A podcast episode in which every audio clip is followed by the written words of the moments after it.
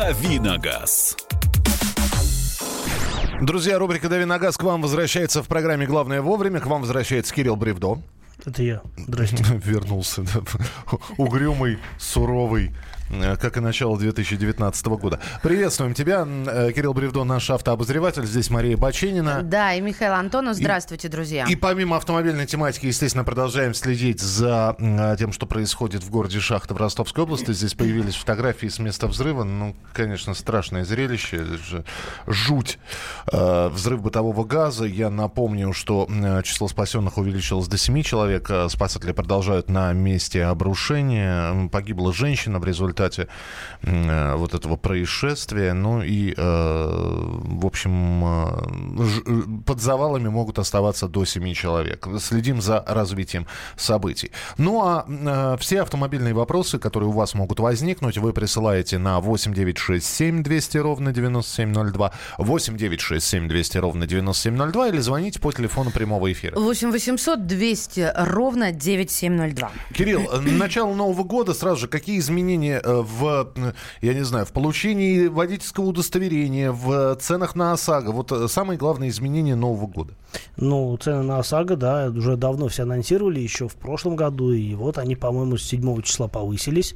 У нас расширился тарифный коридор на 20%.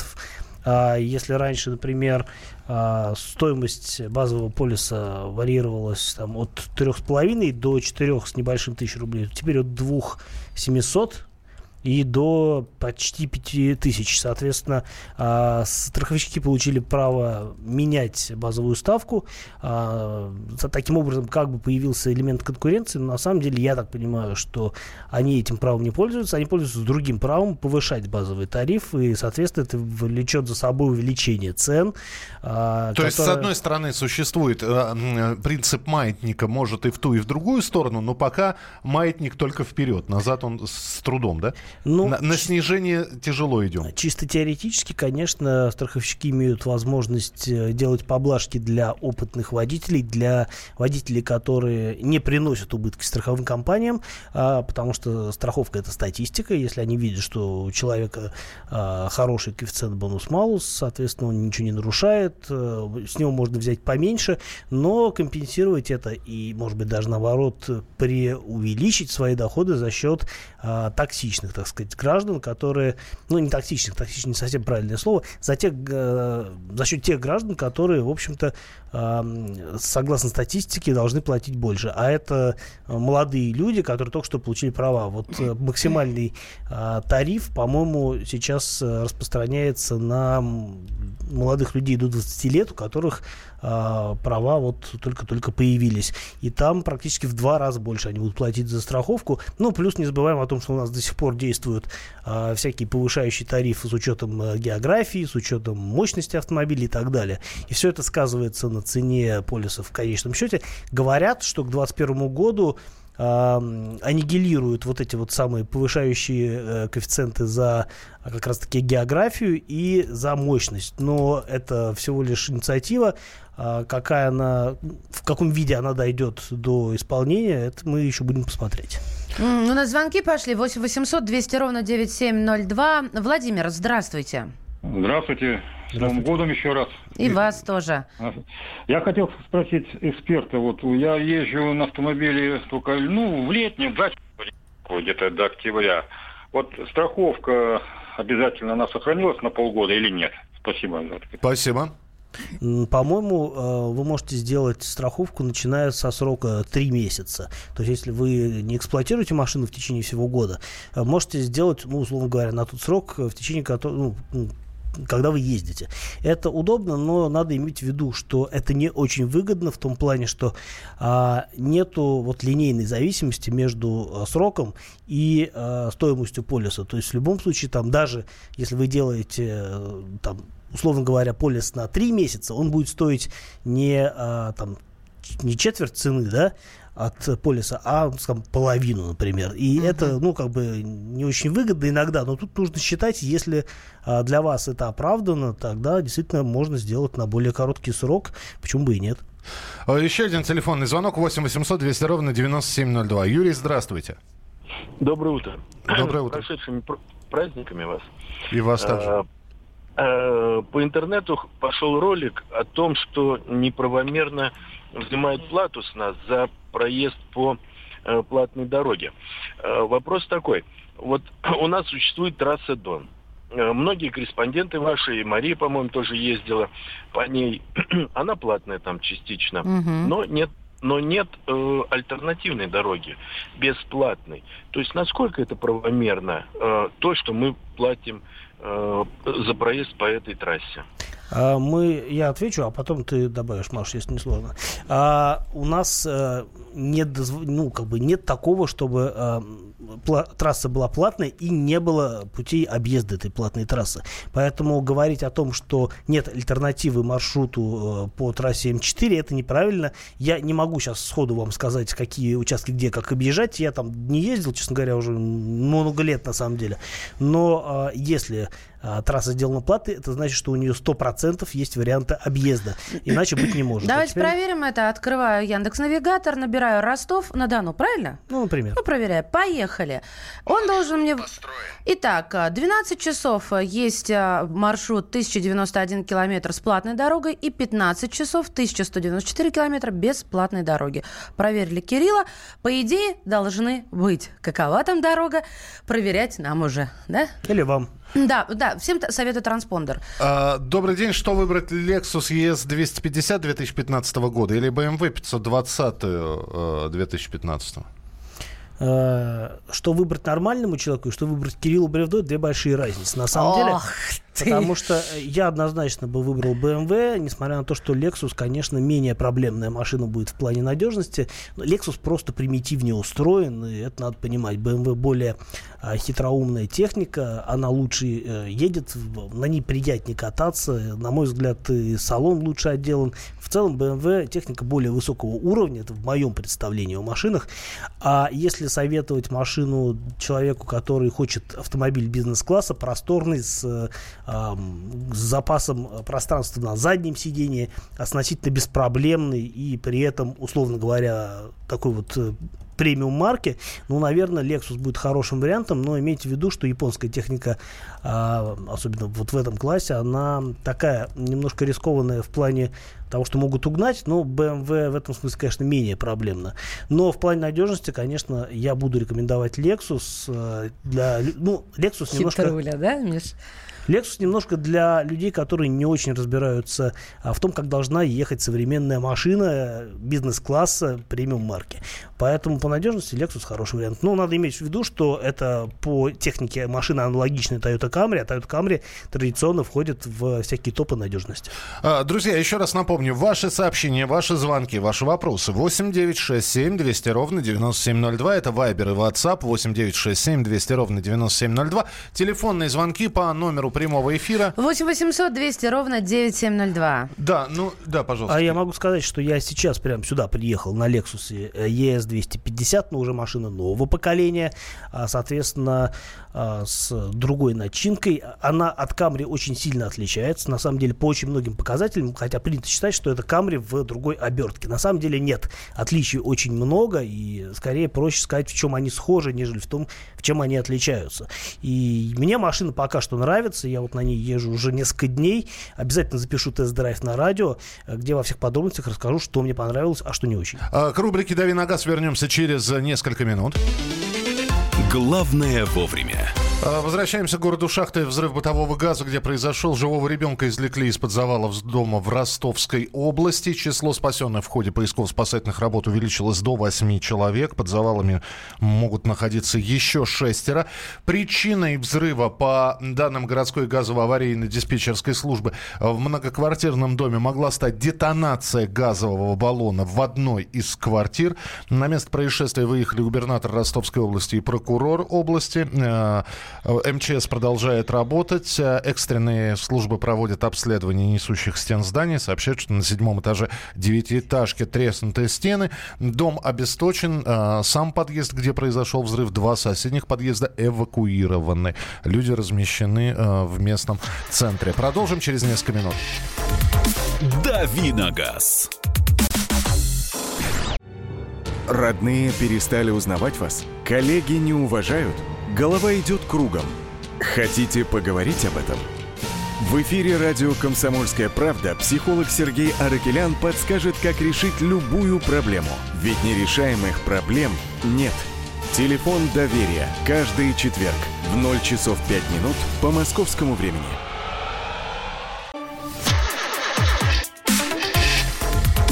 Давиногаз.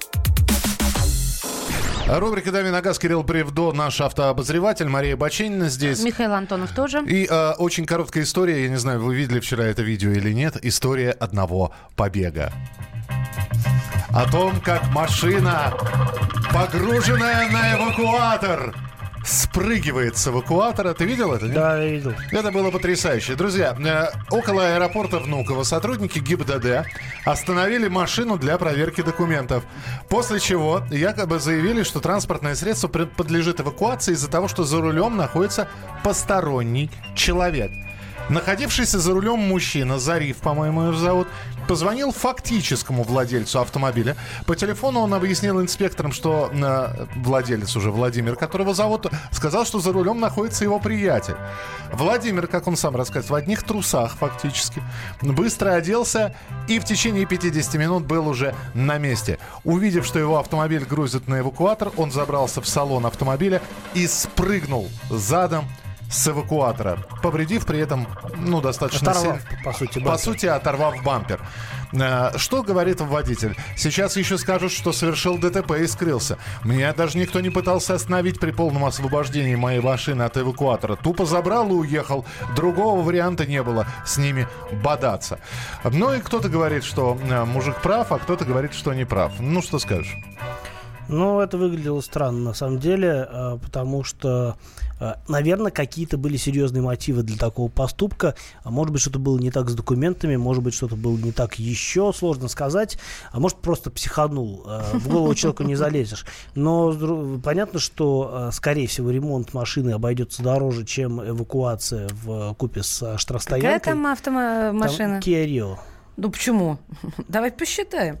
Если сколько стоит бампер Kia Rio и сколько стоит оплата эвакуатора, содержание на штрафстоянке и, собственно, сам штраф. Но на самом деле я точно сейчас не вспомню, меня ни разу не эвакуировали. Тьфу-тьфу-тьфу, буду стучать, пока такие слова. Вот счастливчик, у тебя все впереди. Не надеюсь, что нет. Тьфу-тьфу-тьфу. Я тоже не помню, меня давно просто эвакуировали, но это стоило, 5 € точно. Это зависит от мощности машины. По-моему, что-то 3 с чем-то стоит это для машин до 80 сил, и около 5 стоит, в Москве. Люди добрые, напишите нам, сколько стоила для вас эвакуация в последний раз, да, и, соответственно, бампер дороже или нет. Что касается ремонта машины, то могу сказать, что покраска элемента стоит в Москве сейчас около 7 000 за элемент. Надо ли красить бампер после такого, скажем так, хитроумного приема, я не могу сказать, но то, что он оторвался и с высокой долей вероятности потребует замены, потому что, скорее всего, сорвало крепление и так далее, то, в общем... А если менять бампер, то, соответственно, его и красить надо. То есть сразу 7 000 плюс сама деталь. Я не знаю, сколько он стоит на Рио, но я думаю, что не меньше десятки. Если говорить о новой детали. Но в любом случае это было, на мой взгляд, экономически нецелесообразно, но зато, по крайней мере, засветился. Ну, в общем, хочется сказать, выполнено профессионалами, не пытайтесь повторить. 8 967 200 ровно 9702 и телефон прямого эфира 8 800 200 ровно 9702. Алексей, здравствуйте. Алексей. Ты поехал, да, слышите? Надеюсь, не новый код. Алексей! Алло. Да, здравствуйте. Здравствуйте, только меня Александр зовут. Тоже хорошо. Тоже неплохо. Да, здравствуйте, Александр. Поздравляю. Кириллу хотел бы узнать его мнение о такой машине, как Фотон Саванна 217 лошадиных сил. Ой, интересно. Сколько сил? 217. Это что там за мотор такой? Какой-то турбомотор, что ли, стоит? Мне кажется, там турбина. Мне кажется, что китайские машины... Я не видел ни разу китайской машины с мощностью двигателя больше там 160 сил. Фотон Саванна, ничего вам не скажу. Я в глаза видел один раз всего эту машину. Никогда не ездил. И не факт, что получится. Потому что, честно говоря, даже не знаю, кто в России этими машинами занимается. Есть ли у них пресс-парк, выдают ли они их на тест. Но вот... я думаю, что это примерно то же самое, что и любые другие китайские машины. Если турбомотор, теоретически машина может неплохо ехать, потому что мой опыт общения, например, с маркой Haval, как они говорят, он показывает, что у них турбомоторы весьма неплохие. Что касается Фотона, ничего не скажу, никогда не ездил и, в общем, опыта не имею. 8-967-200-97-02. Виктор, здравствуйте. Виктор. Здравствуйте. Может, там тоже Владимир какой-нибудь, а не Виктор, на «В». Виктор, вы перезвоните нам, а мы пока по сообщениям. Слушайте, а какая разница, что стоит ремонт, если оформлена каска? Это по поводу того, что спрыгнул с эвакуатора. А при чем тут каска? Мы не знаем, оформлена каска, не оформлена. Смотрите, значит, в районе 17 тысяч. Последний раз обошлась. Долго же вы там стояли на штрафстоянке, если такую сумму заплатили. 1000 рублей в сутки. Да, в Пятигорске 5000 рублей первый час стоит наш... Ну, в общем, все идет к тому, что одинаково. Mercedes 2013. Но принцип, да?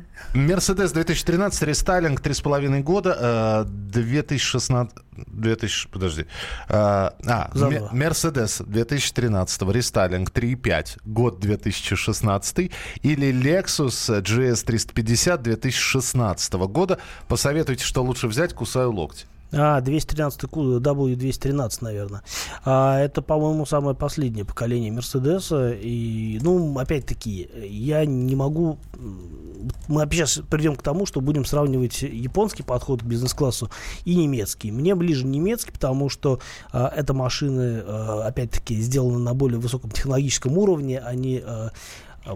не знаю, они лучше ездят, они, как правило, безопасность здесь сложно поднимать вопрос, но если говорить о, например, активной безопасности, о каких-нибудь, не знаю, системах предотвращения столкновений, то это все, и там, о каких-нибудь зачатках автопилотирования, все это в немецких машинах работает точно лучше.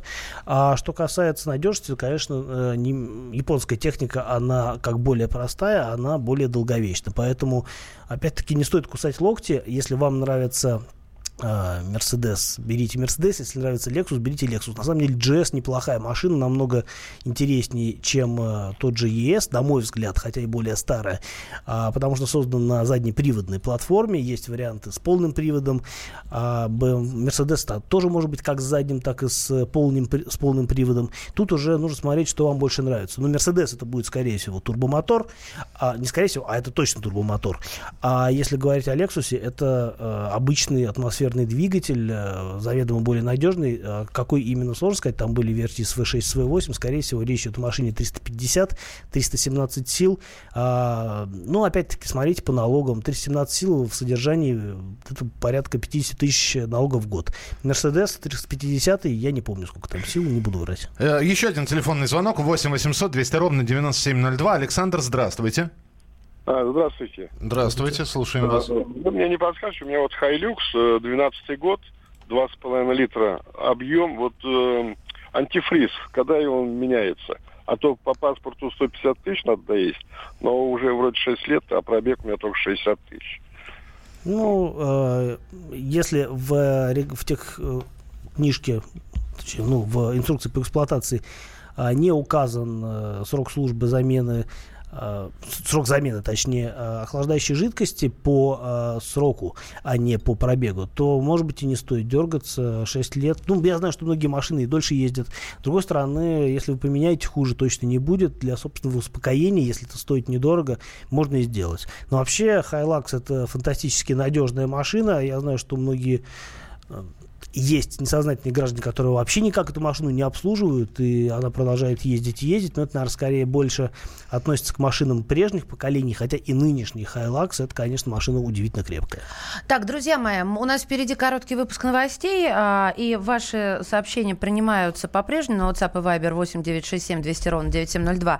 Еще кое-что о ростовском взрыве, подробности, которые мы вам обещаем. Кирпичный дом, в котором произошел взрыв постройки 93 года, примыкает к пятиэтажке, в нем 77 квартир. И вот сообщается, что соседние с местом детонации подъезда не пострадали. Это отрадно. Число спасенных в ходе поисково-спасательных работ увеличилось до 8 человек. Под завалами после взрыва в жилом доме могут находиться еще 6. А из предварительного, я напомню, 2-летний ребенок спасен, да? 5 госпитализированы, 1, к сожалению, погиб. погиб. Да, это женщина, которая, видимо, и проживала в 30-й квартире, в которой взрыв раздался. У нас буквально минута. Есть еще одна автомобильная новость, которую я попрошу Кирилла прокомментировать. Главное вовремя. Это уже первое такое фактически предложение 2019 года, касающееся автомобильной тематики, оснастить электроавтомобили зелеными номерами. Электромобили. Электромобили, зеленые номера.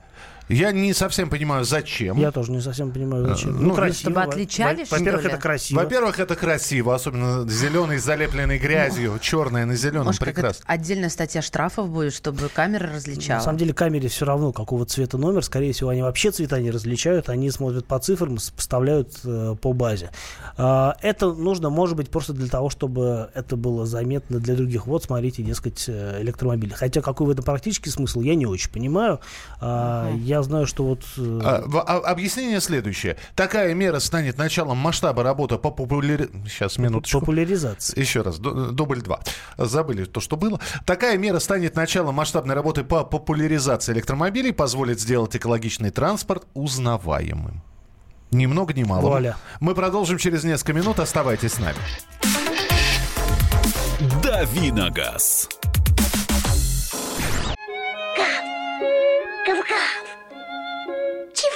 Чего тебе? Тихо! Я придумал секретный язык. А зачем секретный язык, а?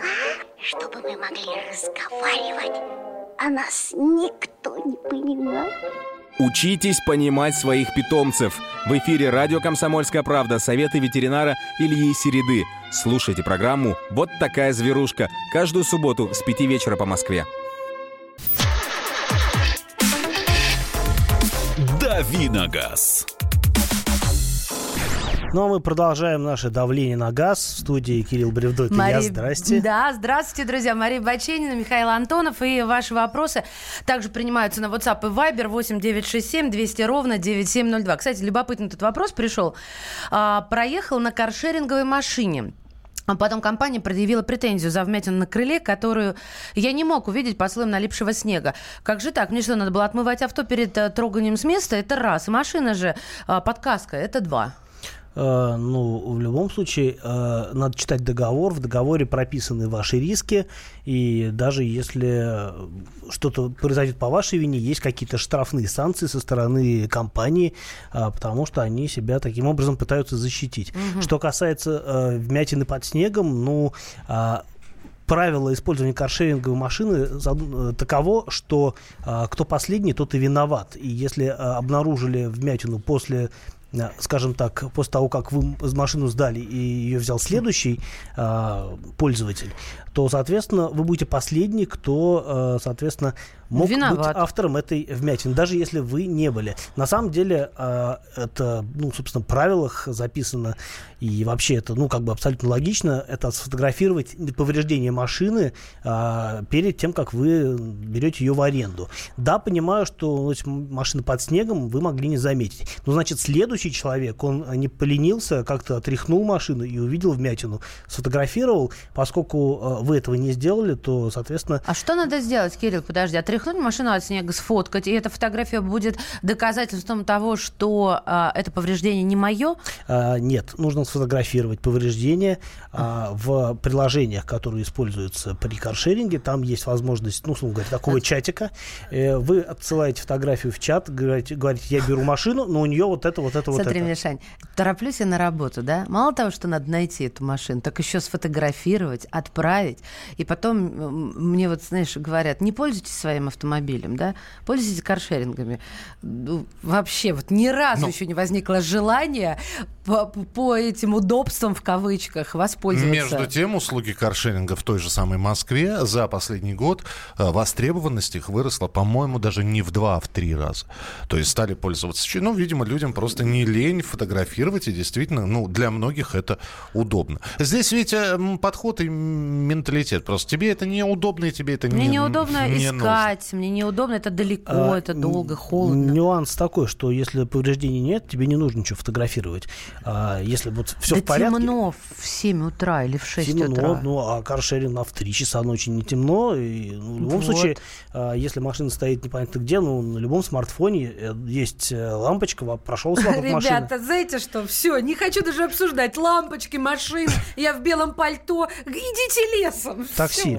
Такси? Нет, вот моя машина. Наш коллега Валентин Алфимов поспорит, он услугами каршеринга пользовался активно в 2018 году. 8 800 200 ровно 9702. Сергей, здравствуйте. Сергей. Алло. Да, слушаем вас. Повышаем отзывчивость. Здравствуйте. Здравствуйте. Из Волгограда беспокоит. Меня интересует тут Peugeot 408, там 13-го года выпуска. Вот. И так уж страшен вот этот BMW-шный двигатель 150 турбированный. И стоит ли вообще брать такую машину? Какого года выпуска? 13-й. Спасибо. Да, двигатель серии «Принц» довольно проблемный был по первоначалу. Он появился где-то в середине 2000-х, начали его ставить на автомобиле. И действительно там были проблемы с тем, что и цепь вытягивалась, уходили фазы, закоксовывались, соответственно, клапана и так далее. И машина начинала хандрить уже на пробеге 25-30 тысяч километров.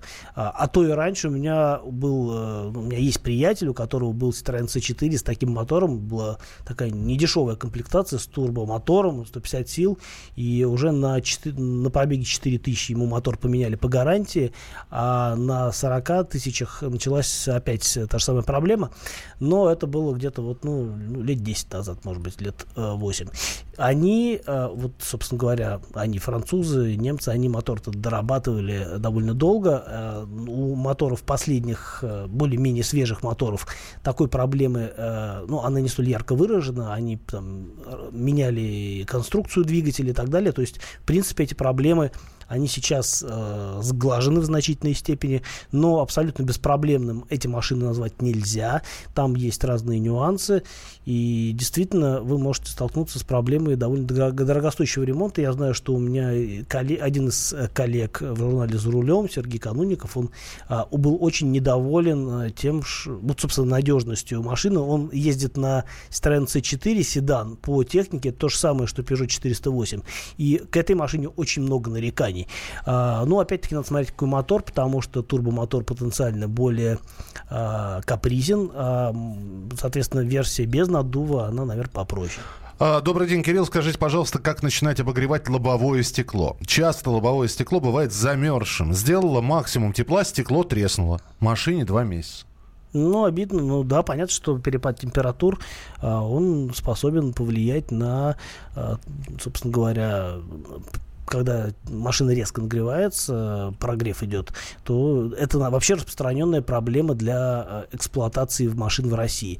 Как правильно, я вам тут сходу так не скажу, но в любом случае это, очевидно, должен быть гарантийный случай, если машина новая, и вы пользовались, собственно говоря, в соответствии с инструкцией, то тут вашей вины нет. Хотя дилер наверняка скажет, что, дескать, вы все неправильно делали, они любят это говорить. В данном случае, правда, будет тяжело списать это неправильное топливо, как любят все дилеры сваливать именно на это дело. Но все равно тут возможны разные варианты развития ситуации. Как правильно, ну, я не знаю, я вот сторонник того, чтобы, ну, вот если надо ехать, ну, надо, значит, включать обогрев, потому что без обогрева ничего не видно. Может быть, более правильным является вариант механической очистки стекла, ну, то есть не пытаться разморозить машину сугубо нагревом, да, то есть есть же разные сейчас машины, есть, например, с электрическим обогревом стекла, это когда все стекло, условно говоря, покрыта такой вот встроена такая маленькая микросеточка, практически незаметная глазу.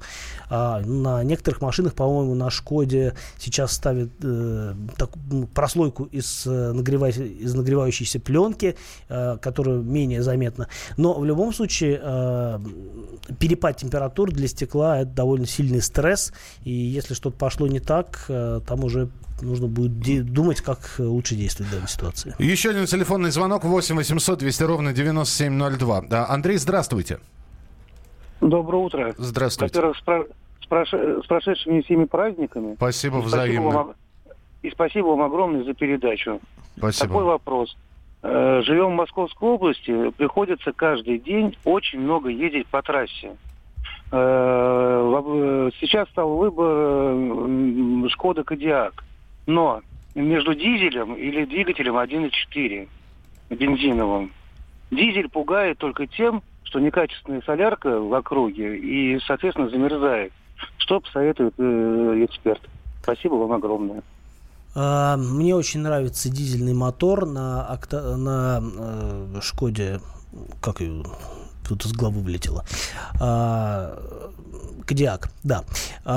И я считаю, что это, наверное, лучший мотор для этой машины. На самом деле 1.4 тоже неплохо, но надо понимать, что главная проблема дизеля — это действительно невозможность заправлять его качественным топливом. Но если, например, вы готовы к тому, что вы будете специально, может быть, делать какой-то крюк, но заезжать на хорошую заправку, то, в принципе, проблем у вас не возникнет. Не бывает у нас сейчас таких, я не сталкивался с такими морозами, когда бы дизель мог не завестись в Московской области. Хотя в Московской области, как правило, холоднее, чем в Москве. Мотор 1.4 хорош по характеристикам, но надо понимать, что дизель существенно дороже стоит, чем 1.4. И если вы можете себе позволить дизель, наверное, я бы вас агитировал за дизель. Потому что расход топлива, скорее всего, будет либо меньше, либо сопоставим. Но в целом удовольствие от вождения дизельного Кодиака, оно такое очень существенное. А по цене, да, надо смотреть. Но вот если вы хотите купить дизельную машину, я бы, наверное, рекомендовал не медлить, потому что, например, Tiguan только что перестал быть дизельным в России, сняли с продаж машины с дизельным двухлитровым мотором. Я не знаю, как будет развиваться ситуация в «Шкоде», но велика вероятность, что и там избавятся от дизельного мотора. Так что сейчас, если вы готовы покупать машину и вам дизель нравится в целом, то, наверное, сейчас хороший момент, чтобы такую машину купить, потому что потом выбора такого не будет. Угу. Возможно. Так, у тебя какие планы? Телефон? Хорошо. У меня в планах телефон, факс и телефакс. И пейджер. Александр, здравствуйте, говорите, пожалуйста. Александр. Что-то сегодня, да? Здравствуйте. Здравствуйте, Александр. Ага, здравствуйте. У меня вопрос к Кириллу. Так. Так как не очень пренебрежительно относится к автомобилю Nissan Leaf. То есть... Я понимаю, что... Да. Почему пренебрежительно-то? Я тоже не совсем понимаю, где вы услышали пренебрежение к Nissan Leaf. Да я вас давно слушаю. Понятно. Я смотрю на этот автомобиль и хочу, в принципе, его купить для поездок по городу. Вот. Я из Хабаровска. У нас, конечно... Протяженность города большая, но мои поездки где-то в пределах 100 километров. В принципе, так. И вроде бы как, его батарея, все это позволяет для меня ездить по городу. Мы вас поняли. В общем, сейчас абсолютно непредвзято про Nissan Leaf. Пожалуйста. В Хабаровске понятно, откуда можно взять Leaf. Это будет праворукий Leaf из Японии, как и, в общем-то, большинство машин, наверное, в Хабаровске. У меня нет никакого предубеждения по поводу электромобили, в принципе, и Leaf в частности. Самый главный объективный недостаток этих машин — это недостаточный запас хода. По крайней мере, это можно говорить о Nissan Leaf. Соответственно, если вы понимаете, что вам батареи будет хватать для конкретно ваших задач, тогда, наверное, Leaf будет для вас хорош, потому что, собственно, эксплуатировать, ездить на электрической машине дешевле, чем на машине с каким-либо другим видом топлива. Соответственно, отговаривать вас не буду, но надо понимать, что это два пункта. Во-первых, вы должны точно знать, как вы будете его заправлять. Если у вас есть гараж или какой-то доступ к розетке, проблем, наверное, у вас не будет. А второй момент, конечно, зимой падает запас хода существенно, потому что работает печка, работают фары, работает все что угодно. И, собственно говоря, сама батарея работает в менее подобающих для нее условиях и, соответственно, разряжается быстрее. Имейте в виду, что запас хода в теплое время года холода. И в холодной может отличаться там до 1,5 раза. Спасибо тебе большое. Даем задание на завтра тебе, Кирилл, потому что завтра мы будем обсуждать. Вот в Москве, теперь в некоторых других городах тоже, в общем-то, снег, и грязь. Вот. Как... И снег, и грех. Да, и снег, и грех. Проехал, и номер заляпан. Вот как часто нужно очищать номер, чтобы тебя могли зафиксировать камеры? Ведь это, за это же штрафы. Вот завтра об этом поговорим. Давиногаз. Россия и мир. Экономика и политика.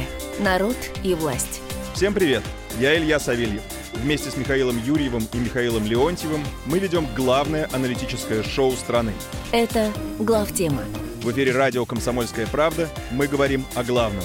О том, как должно быть и почему иногда получается по-другому.